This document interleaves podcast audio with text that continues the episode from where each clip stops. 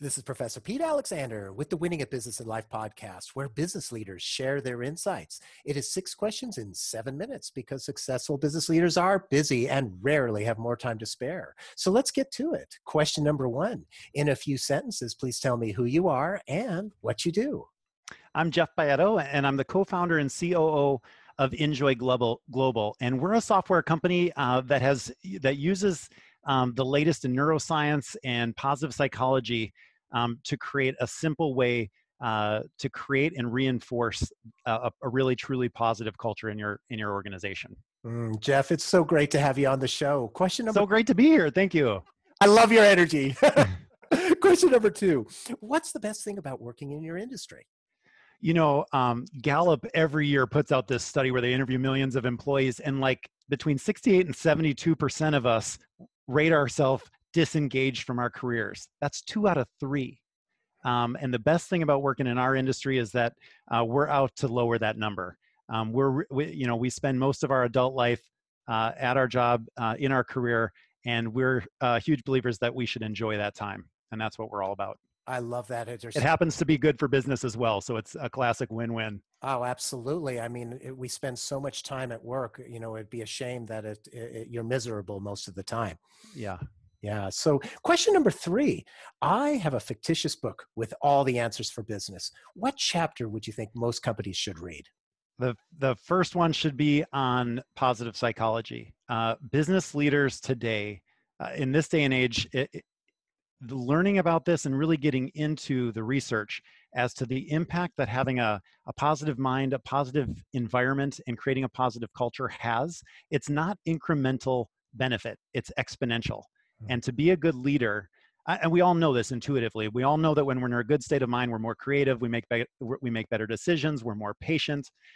But the research is just coming in in droves, and I think uh, what's most important is that business leaders take culture and get it out of like a nice to have or some sort of nebulous thing and really get that this is something that they can create and when they do it affects every single business business metric uh, for the good Mm, and then if it hits every business metric, it hits the bottom line perfectly, I assume. Is that my right?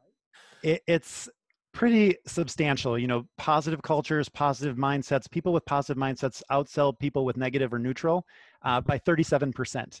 Wow. Um, by 31%. Their productivity goes up 37%. You know, retention is much higher. Uh, there's just like very huge numbers where you could apply that against any metric that you're measuring in your business and see a substantial ROI, which is really something that culture hasn't lived in that world, but needs to. It needs to have an ROI. Mm-hmm. I, I agree 100%. It's great stuff. Yeah. Four Other than the generic work harder, have a great attitude, and care for customers, what advice or insight would you give to other business leaders?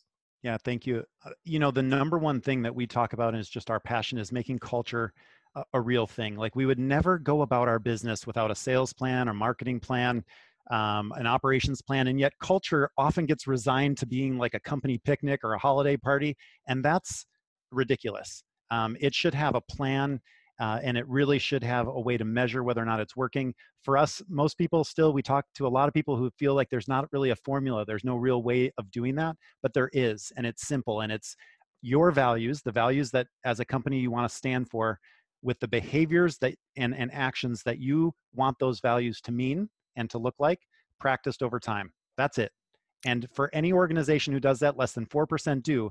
But any organization that that does that, again, the the results and the loyalty and the uh, the overall success productivity are just palpable. I mean, it's just it's it's awesome. So and, that's the number one thing and it just it seems like such a simple equation that you that that that you mentioned that it's it's amazing that only 4% of companies actually do that they do the work on the values like so many of them have great uh, value statements or even gone as far as what that means to them and then it becomes a nice plaque on the wall and that's often it. And what we're saying is use technology to kind of democratize what if you could have everyone in your organization practicing integrity practicing excellence practicing like that's doable at every level of your organization and now technology allows that to be in someone's pocket or on their computer. So it's a light lift uh, and and it's just inexcusable in our opinion to not have that be a major focus of uh, of your business like any other area Mm, very powerful. I love that insight. Question number uh, five What other business leader like yourself would you like to acknowledge and invite to be on my podcast? You know, I had actually a lot that came to mind, uh, but two that I would like to share. Neil Eady, uh, he's uh, he's awesome and does a lot of work with the Myers Briggs uh, personality uh, work and just has worked with a lot of the Fortune 500 companies. Um, but he's an expert and just has a huge passion for what he does. And then Elise Kraft, I just also love. She's she brings a spiritual quality to her coaching, um, and it's just it's it's deep.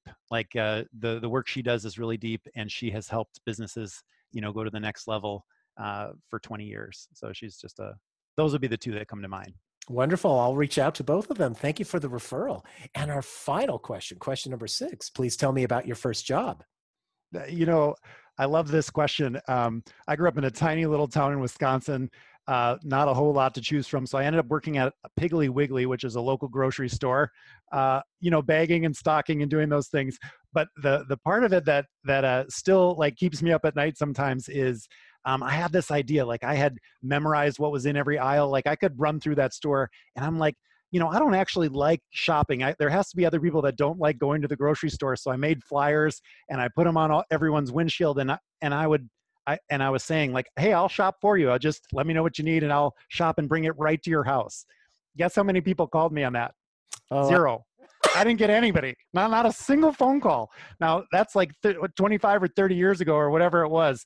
But when I saw Grubhub or whoever just got bought by, you know, like I was like, oh, I was just like 20 years off from that being a good idea. Um, but that was uh, that that was a beautiful uh, part of my childhood. It's funny because I, I just had memories of uh, Webvan during the dot com boom, and it just and it was just you know I'm thinking oh I I invested in that and I was like oh that was I just threw my money away. we all have some of those. I have a lot of them, but that was uh that was one. Oh Jeff, it's been so great having you on the show. How can people find you? So on LinkedIn, uh, just my name, Jeff Baietto. Uh, also, our company website, injoyglobal.com. It's I N J O Y uh, global.com. Uh, both of those are great places. Perfect. This is Professor Pete Alexander with the Winning at Business and Life podcast. For more insights and ideas, please go to LinkedIn, YouTube, Facebook, or iTunes and search for the Winning at Business and Life podcast. Thanks for listening.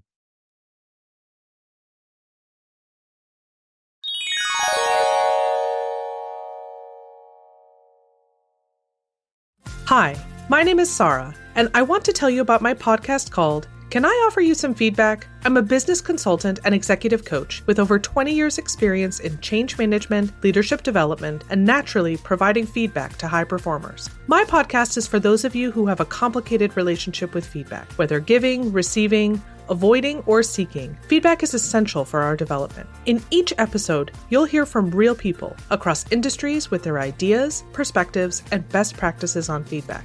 I'll also be sharing business bites with you simple explanations of organizational tools, management techniques, and leadership philosophies that will help you and your businesses thrive. You can listen to Can I Offer You Some Feedback on your favorite podcast app or learn more at evergreenpodcasts.com.